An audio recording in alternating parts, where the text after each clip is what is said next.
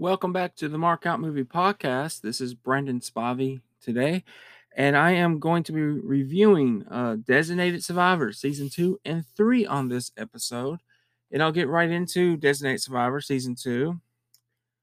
Uh, in the second season of this drama series, President Kirkman, played by Kiefer Sutherland, is set on rebuilding the Capitol building and capturing the terrorists responsible for enacting a catastrophic attack on the United States. Meanwhile, after a Russian air flight is hijacked by Ukrainian extremists, the president's di- diplomatic skills are put on the test when the situation results in a hostage situation. So, season two, you know, picks up a year later. Basically, they're rebuilding the Capitol building. Um, all your main players return back from season one to season two. Um, here's my issue with it, though person responsible for the Capitol building is caught and killed in episode two of this show. So I was thinking we're gonna get a whole season of this, right? And that's not the direction they went in. Season two, they they killed him, and we we start from there. We basically we start a new story arc. And this story arc is uh is about the president's mental health. Uh, that that is a big topic in this season. Um, this is going to be a spoiler review. If you have not seen season two and you want to see this, I would say watch it, then come back and listen. But if you do not care to be spoiled, then I'm going to spoil you. Um, season two, though, um, they kill Alex Kirkman, President Kirkman's wife, in like I want to say the eleventh episode. 10th or 11th episode and it just came out out of the blue you know it just came out of nowhere. You know and it was like wow that's a twist that i didn't see coming and i'm like it was it, did they have nothing for her? Because she was her her mother was being, trying to be charged uh, for conspiracy uh, for bribery um, you know, then they tried the FBI was coming after her. Uh, you know, and it just she beats them and then she gets killed. And I didn't understand the direction that I, I didn't understand why they went in that direction. But um Kal Penn returns as an advisor for the show. Uh, of course, he worked with President Obama. Uh, he knows who would be in the meetings. And, you, you know, he knows. He knows what's, what's, what goes on inside the White House. So I felt that in this season as well that this was would really happen uh, compared to season three. I'll get into that in a few minutes. Um, but let's get into the scores real quick for season two. It's got a 60% on the tomato meter, uh, 54% like it on as the audience score. So it went down, you know, and honestly, it, it's not as good as season one. I thought season one was perfect um, my opinion. But I did feel it was perfect. I felt it was a perfect show, perfect political thriller. Uh, this one uh, is a little bit more political. Uh, but when you compare it to the third season, that's something entirely different. Um, but like I said, they they focus on his mental health, you know. And Hannah Wells is, has her subplots in the show, and you know, they're nice and all. Um, but really, it, it is about Tom Kirkman's health and his mental health. Uh, the Congress comes after him, uh, whether he he should be president or not. You know, he's on. He gets basically he's on trial. Um, Michael J. Fox is the lawyer that's fighting him, and I gotta say, when Michael J. Fox comes on this show, oh man, it, it every life comes in these final five episodes. The final five episodes are the best episodes in this season uh life he brings life he brings energy and he's on on screen man you're glued to it that's michael j. Fox that's what he's capable of doing. Um i, I loved him as the lawyer ethan uh, not ethan hunt ethan west yeah ethan west i loved him as the the lawyer there.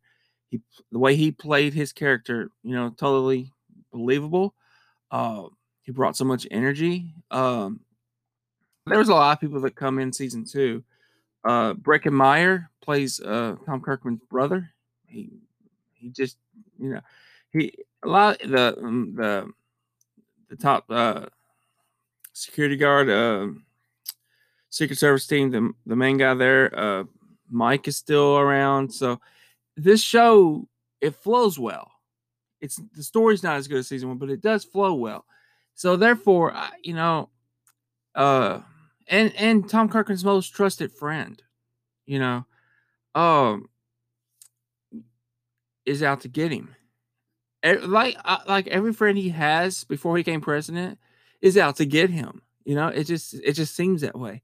And you know, once you get into power, you know, people I don't know, people turn on you. You know, it's just that's how it is, I guess. I don't know. It's that's the direction of the show though. It's the direction season 2 took. Tom Kirkman goes he just mentally has a breakdown. You know, and I mean, he loses his wife. That they're he's being attacked. That he's not political enough. He's an independent. He's not a Democrat or Republican. You know, and you know that's they they test him in this season. So, uh, I liked it though, but I will say this. I will say this. It is storytelling wasn't as as fluid, I guess. Uh, just wasn't as strong. The storytelling in this this season um just wasn't as strong. Uh, but I'll get to my scores because I, I kind of want these to be quick. I don't want to really dive into them since it's been it's been about a month since I've watched it. Uh, but I will be quick about it. I'll give you my score here real quick. My score for Designated Survivor season two is a 3.5 on the markout meter out of five. I, I enjoyed it. I thought it was it was entertaining, but it like it, some decisions that were made, I just it, it made me scratch my head. But now I'm going to move on to season three, and that's really going to scratch my head because, wow, I don't. I, I, I was excited, but I was devastated when season two, you know, after that, and then ABC cancels it. But then I got excited because Netflix picked it up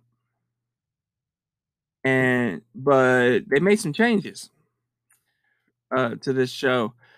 Um, quite a few people did not return that was in season two to season three. Quite a few people. Uh, the Hannah Wells character was no factor in season three. I mean, she had her subplot, but she's no factor. And again, I'm gonna spoil some things, but before I do that, we'll get to the scores here real quick. Um,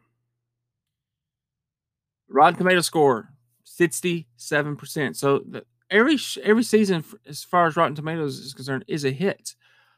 But the audience score took a nosedive.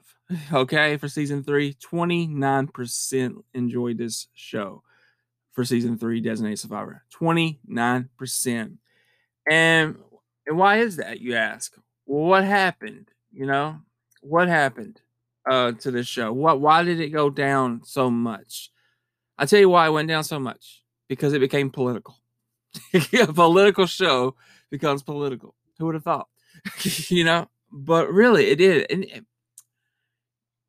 they did transgender uh, issues. Uh, they, you know, um, they brought in Tom Kirkman's brother-in-law, who is now his sister-in-law, because she's now a transgender. She's a woman now, and uh my issues with that is she was never mentioned in the first two seasons.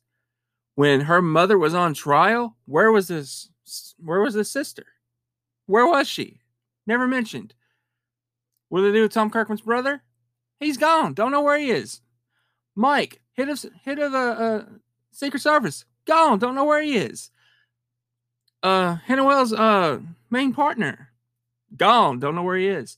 You don't know where a lot of people went. A lot of people just vanished out of the thin air. Just just no longer there. Uh, you know, but you know, and the language picked up for season 3.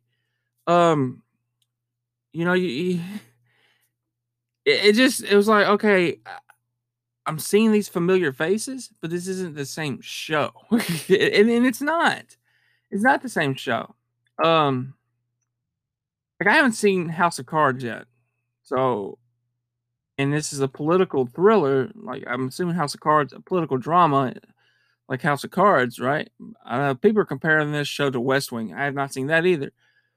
But what I will say is this show became way too political, and and the biggest mistake they ever could make because it is about Tom Kirkman running for president. You know, he's he's running for reelection, and the person that in season two turned on him is his opponent.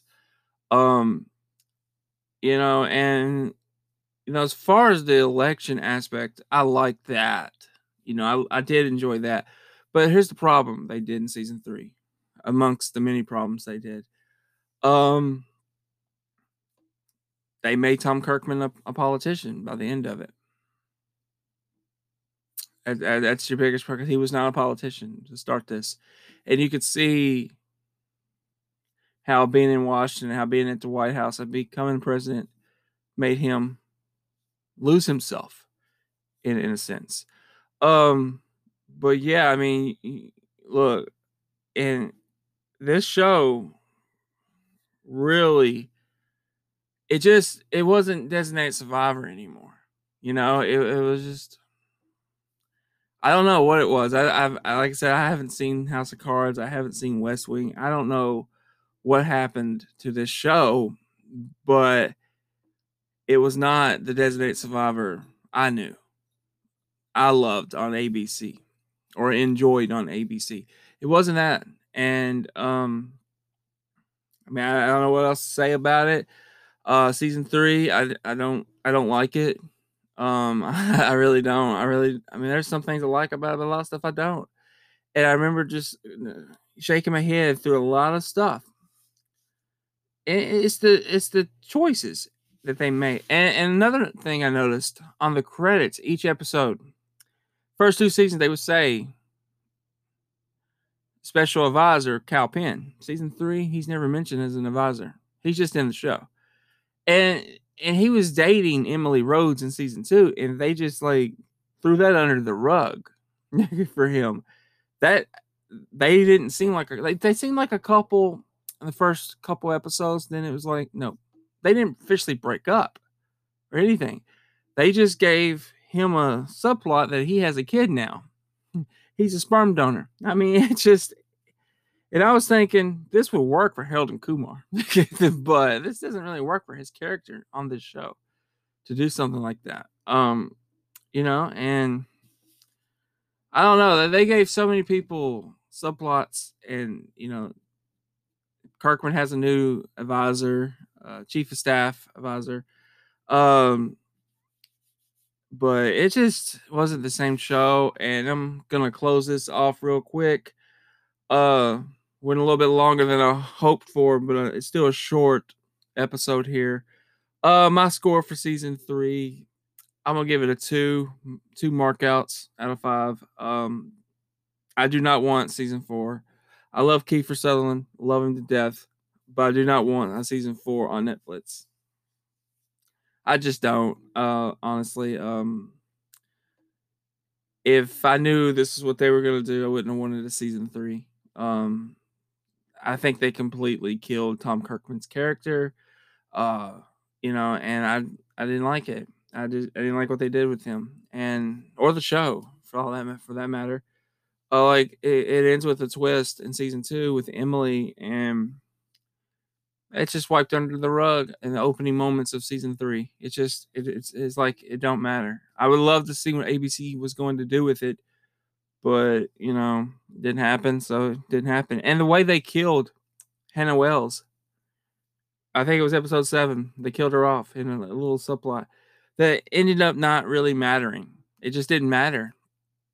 She died for nothing almost. It, it's like I don't know. It, it, it just because they took care of their they took care of that issue in episode eight, and they went back to the election. It, it, it really didn't matter. Um, her death didn't feel like it mattered to the show. I mean, to the fans, yeah. I mean, her death mattered, and I couldn't believe they'd done it. But watching it, and I was like, and I see how quickly the show moves on without her. Ugh, it's sad. I mean, you know, but it happened. Um, but anyway, that was my scores, and that's my reviews of season two and three. Overall, I enjoyed the show, uh, but each season went down for me. Season one, five markouts. Season two, 3.5 markouts. Season three, two markouts. Uh, it just, it just wasn't all that great. And I'm currently watching the event, uh, which I'm not really into anymore. So it just started off strong, but eh, it's kind of gotten weak, which I heard it did. It, it couldn't sustain that for 22 episodes. Uh, and it really can't. I'm at episode 13, I think, and I, I just kind of wish it would end. And I got 10 more episodes to go, so that's not good. Uh, but um, I thank you for listening to my review of Designated Survivor season two and three. If you enjoyed it, I'm glad. If you didn't, I'm with you. Uh, but because I didn't enjoy doing this, I didn't enjoy telling people what I thought about season three or the fact I don't understand why they made decisions that they made in season two. Even though I did overall like the story, I didn't understand certain decisions they made. Um, but anyway, that's been my thoughts on Designated Survivor. Um, it's over. It's uh, it's it's in the books. So I don't know what's next. I mean, besides the event, I don't know what's after that though. But uh, I will try to come back tomorrow and give you my what am I what have I been reading lately. Um, uh, what am I reading lately actually?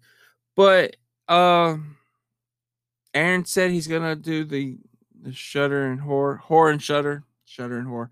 I always get that confused. I don't know why. It just it just rolls off off my tongue. Shut horror and shudder, shudder and horror.